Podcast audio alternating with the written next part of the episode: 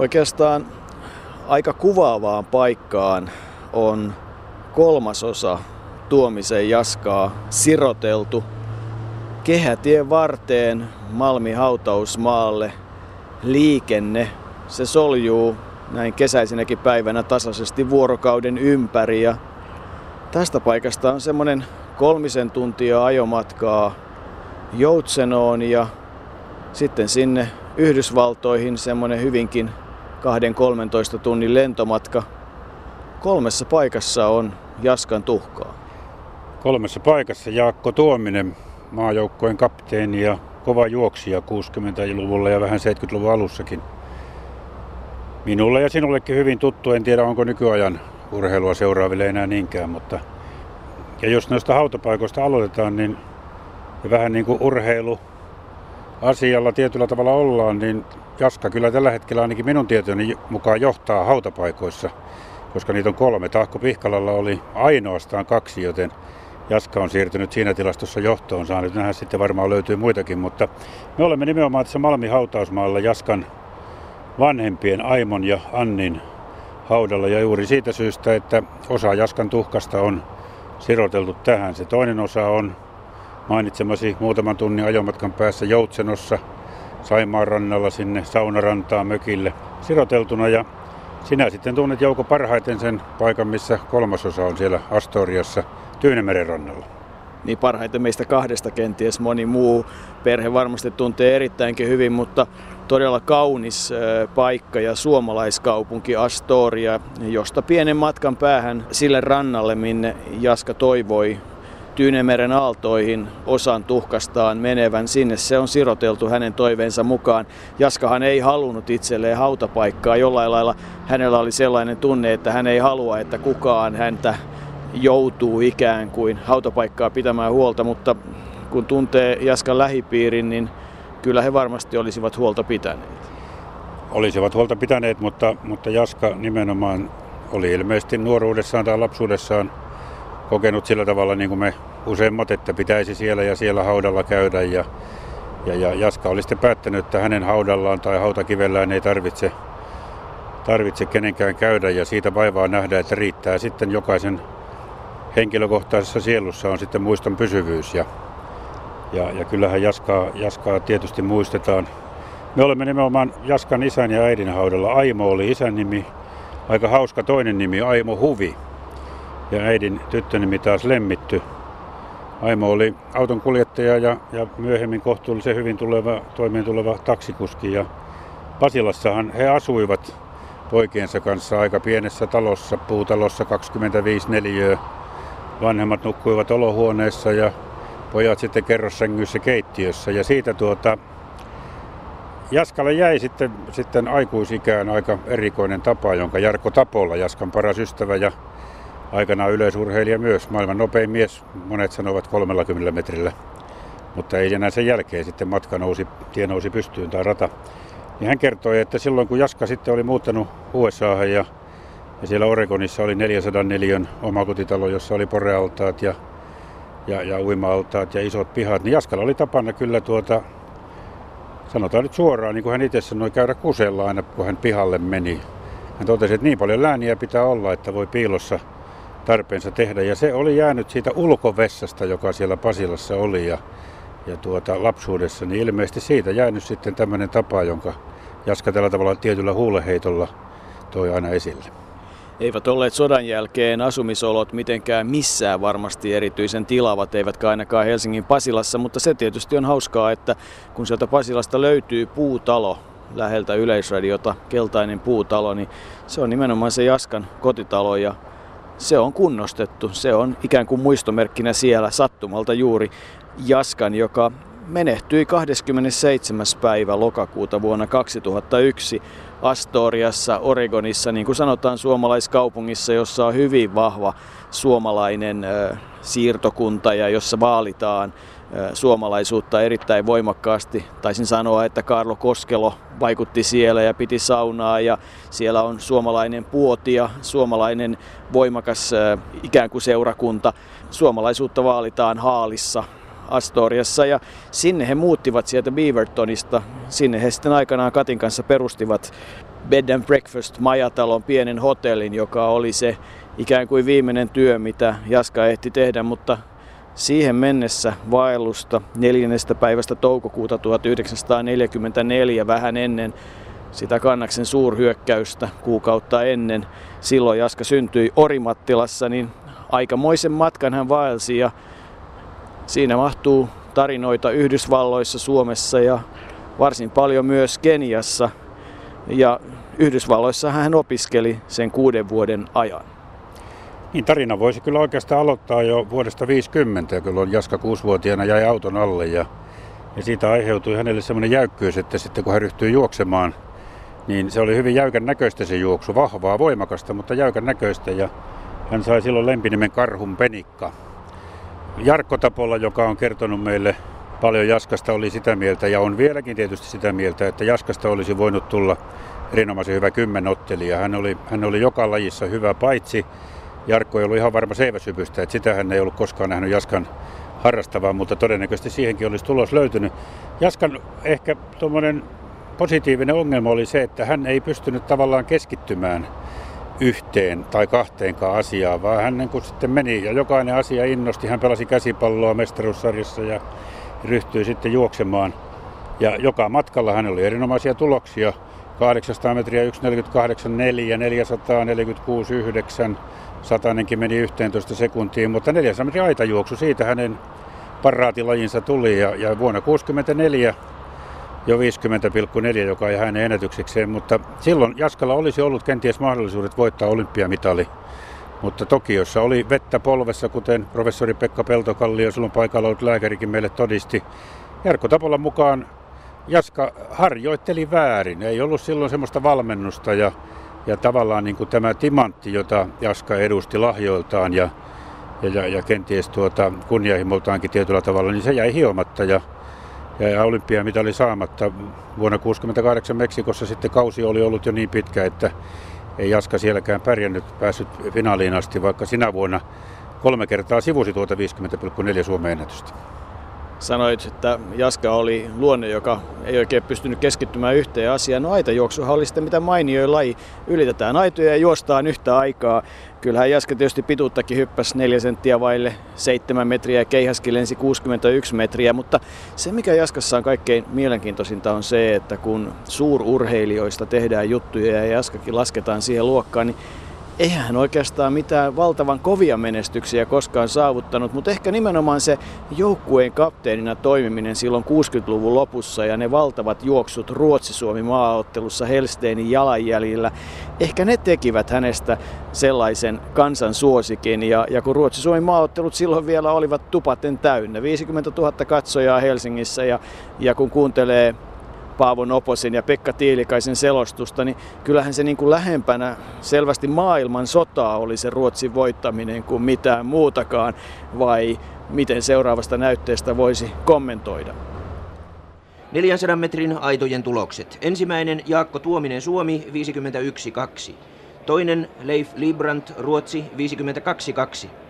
Siinä oli siis kokonainen sekunti väliä.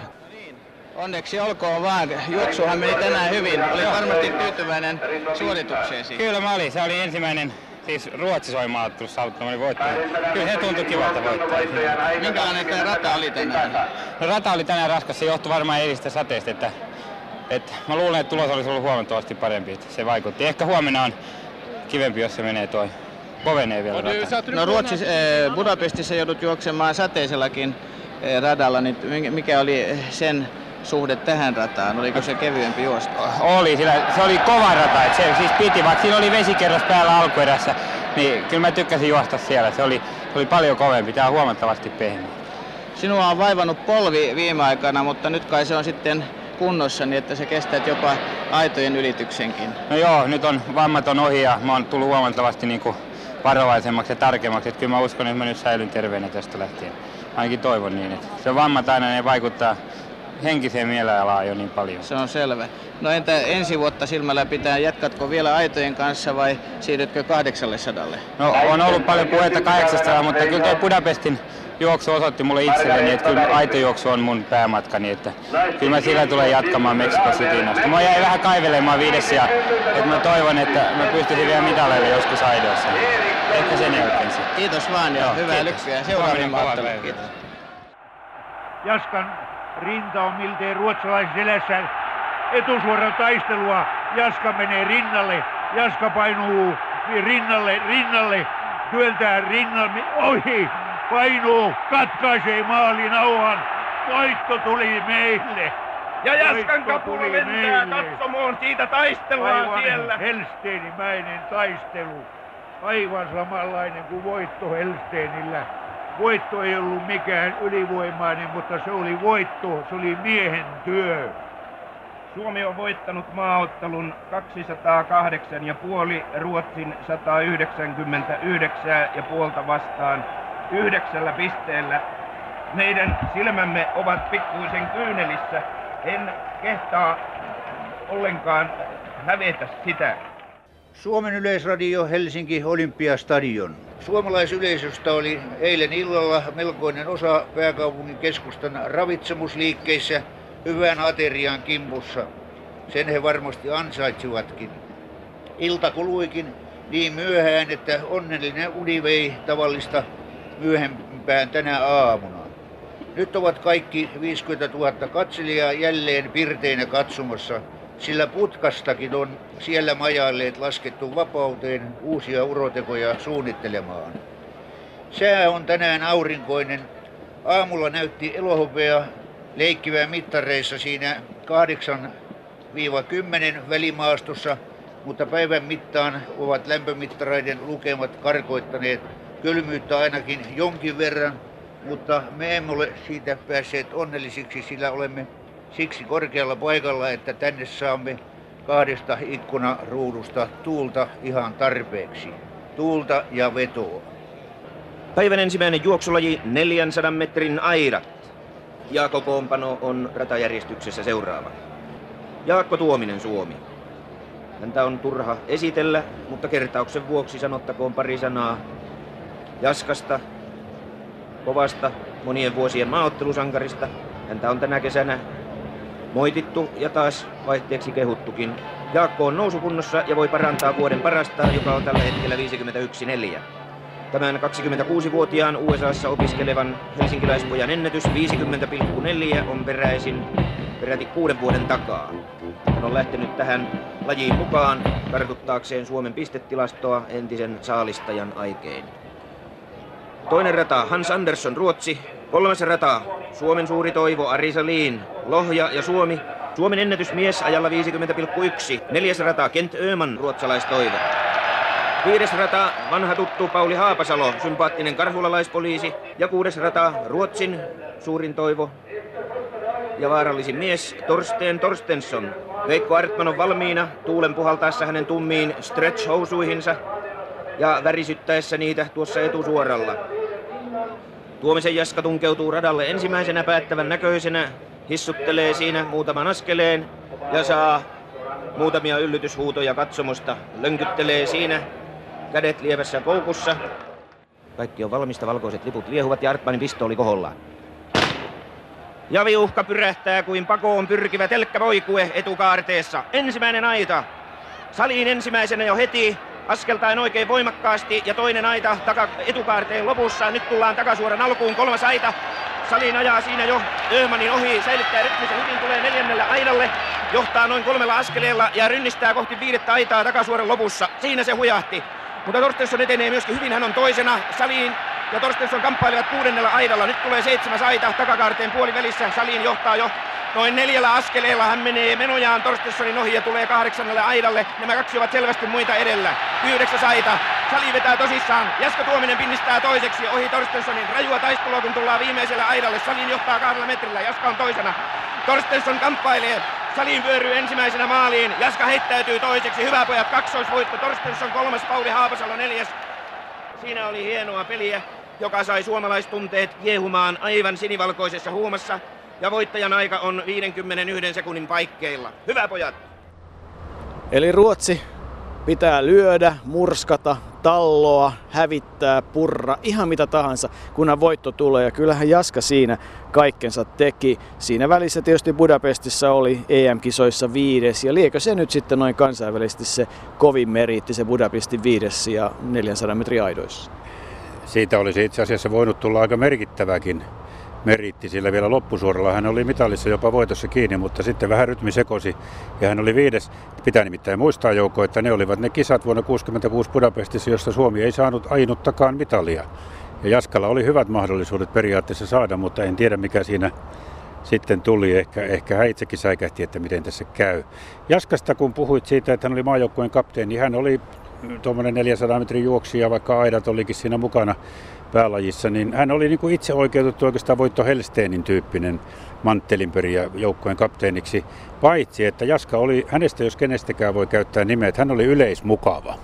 Hän tuli toimeen kaikkien ihmisten kanssa, oli siinä sitten kysymys moukariheittäjästä tai pikajuoksijasta. Ja vaikka Jaska oli stadin kundi, niin hän tuli todella toimeen kaikkien ihmisten kanssa. Ja maaseudun miehet pitivät hänestä, Jaska oli siinä välissä ja kannusti.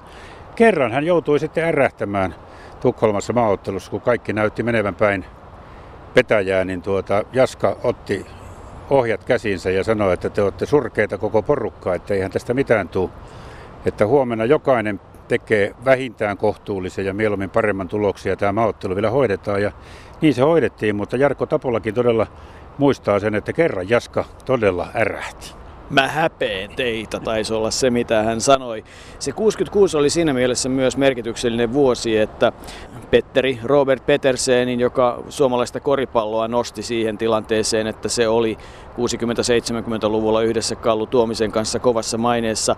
Hän hän värväsi suomalaisia urheilijoita Mormonin yliopistoon, Utahin Provon kaupunkiin, Brigham Youngin yliopistoon.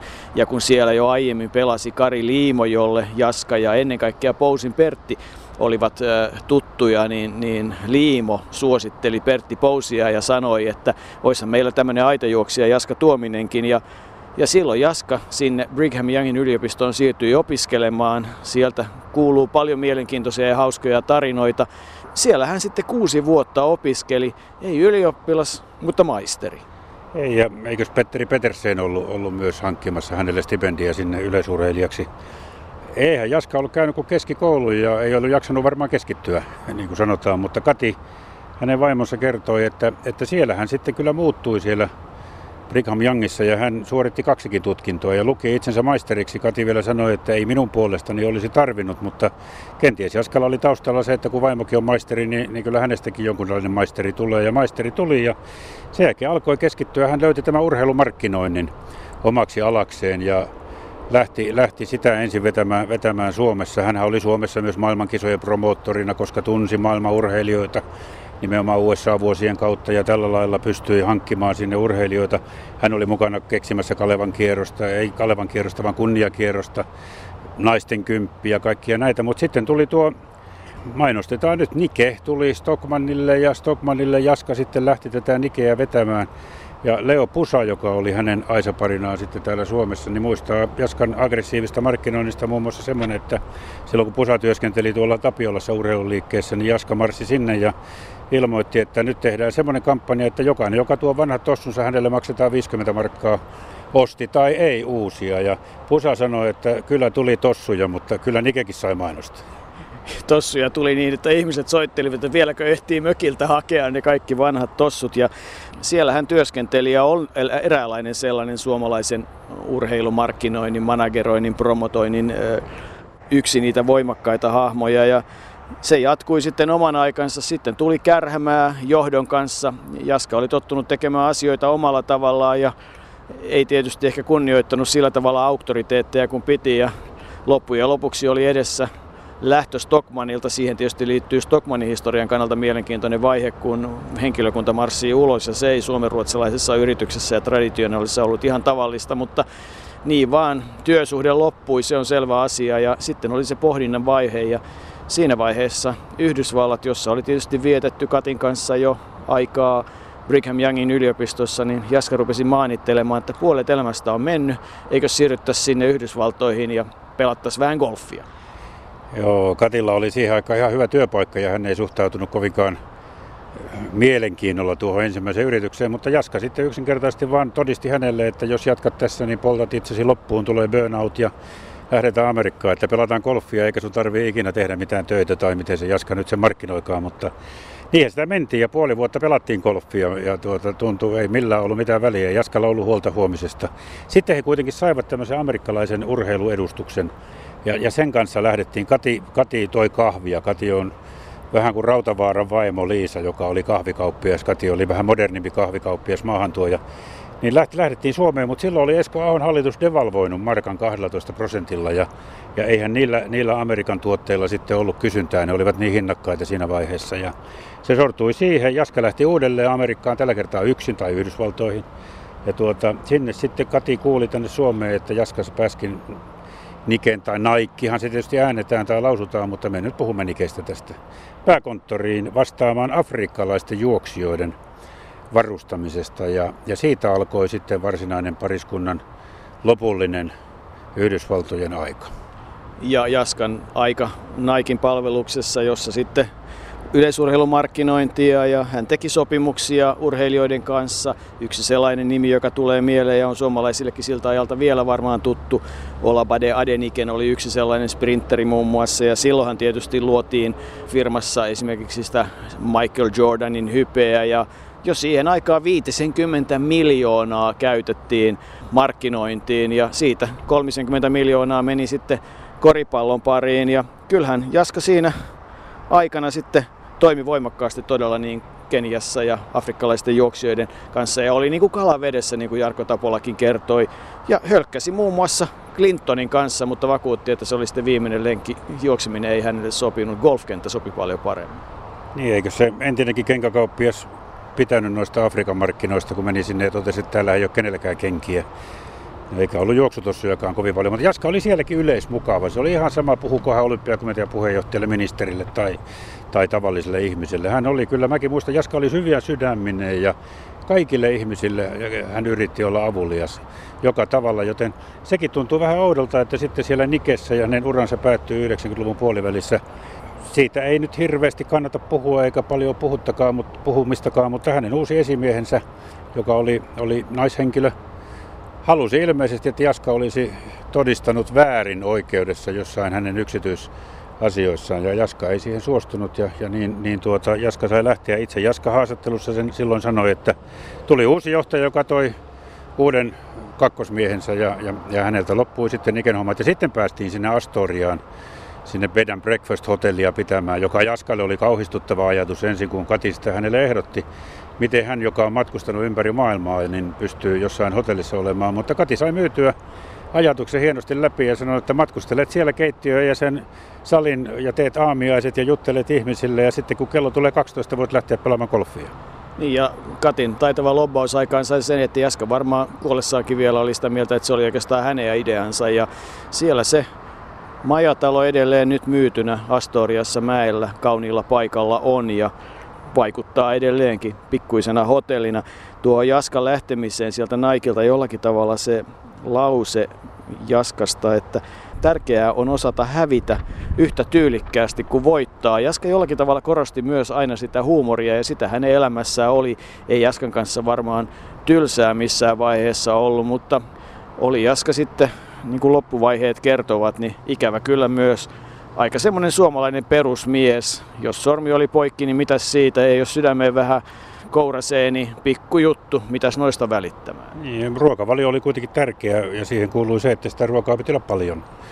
Ei ollut väliä mitä se oli ja hän söi karamellia saattoi syödä monta pussia golfkierroksen aikana tai silleen. Ja siinä hän kävi sitten silloin 2000-luvun vaihteessa sille, että alkoi tulla närästystä niin kuin Kati meille kertoi. Ja, ja sitten jossain vaiheessa närästys ei enää normaali keino on lähtenytkään.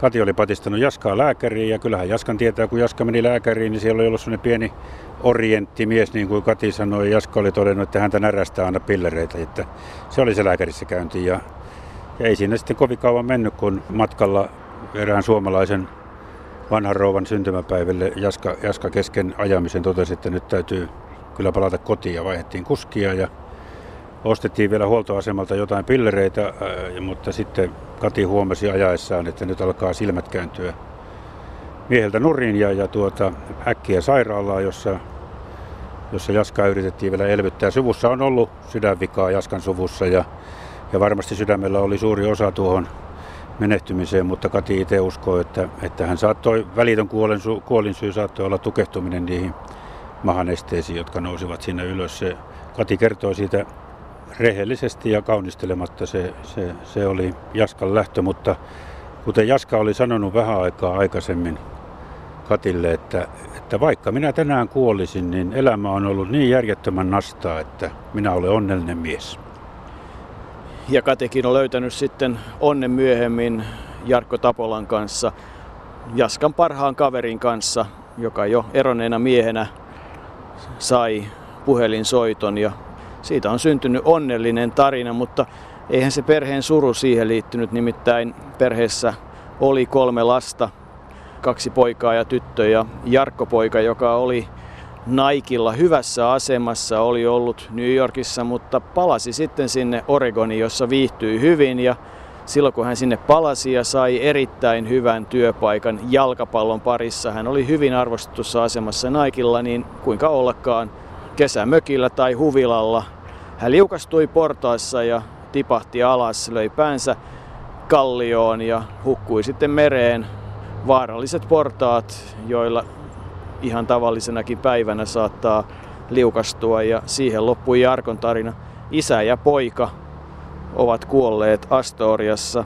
Mutta kyllähän Jaska siis suomalaisille on ollut monella tavalla sellainen. Väitän, että hänet tunnetaan paremmin kuin moni olympiavoittaja ja jollakin tavalla se, että, että päätyy esimerkiksi Simo Salmisen alle lujaa lauluun vedin eläintarhassa 400 aidat niin kuin Tuomisen Jaakko, niin kyllä se kuvaa sitä, että Jaska oli siis vailla niitä valtavia mitalimääriä niin, niin erittäin suosittu ja suomalaisille tärkeä urheilija. Jaska oli tärkeä urheilija ja tärkeä ihminen. Monille hän oli hyvä sydäminen ja kaikkien kaveri tiettyyn määrään asti. Kun puhuit tuosta Jarkon ja Katin yhteenmenosta, niin siihenkin liittyy tietysti vähän tuollainen, joku voisi sanoa saippuasarjamainen tarina, mutta Kati itse kertoi. Jarkko ja, ja, ja, ja Tuomiset olivat asuneet Mankkaalla naapureina ennen kuin Kati ja Jaska lähtivät USAhan, mutta nyt sitten Jaskan kuoleman jälkeen, itse asiassa seitsemän vuotta Jaskan kuoleman jälkeen, niin Kati näki unessa, mitä Jaska sanoi, että jos sinun jonnekin täytyy mennä, niin mene Jarkon luo. Ja siitä on seurannut hyvä ja onnellinen suhde, joka vaalii myös sitä Jaskan muistoa ja käy kaikissa niissä paikoissa, varmasti täällä Malmilla, mutta ennen kaikkea siellä Joutsemussa ja koska pojista Juha vaikuttaa Oregonissa, niin myös siellä. Eli kaikilla paikoilla tulee liikuttua ja vaalittua sitä Jaskan muistoa maajoukkuekapteenin ja kovan markkinamiehen ja voidaan sanoa, että oman aikansa urheiluhullun Jaskalle kaikki oli aina nastaa. Hän oli onnellinen mies, niin kuin hän itse sanoi. Ja kyllä minä sen uskon. Mä muistan Jaskan kyllä hyvin. Ja, ja Jaska nautti tästä elämästä. Ei Jaska pelännyt kohdata haasteita, mutta ei pelännyt myöskään sitä, että joskus se loppusura aukeaa ja se viimeinen maali koittaa. Joten kyllä mä uskon sen, kun hän korosti sitä, että hän on onnellinen mies. Ja täysillä hän veti sen loppusuoran ihan viimeiselle maalilinjalle saakka.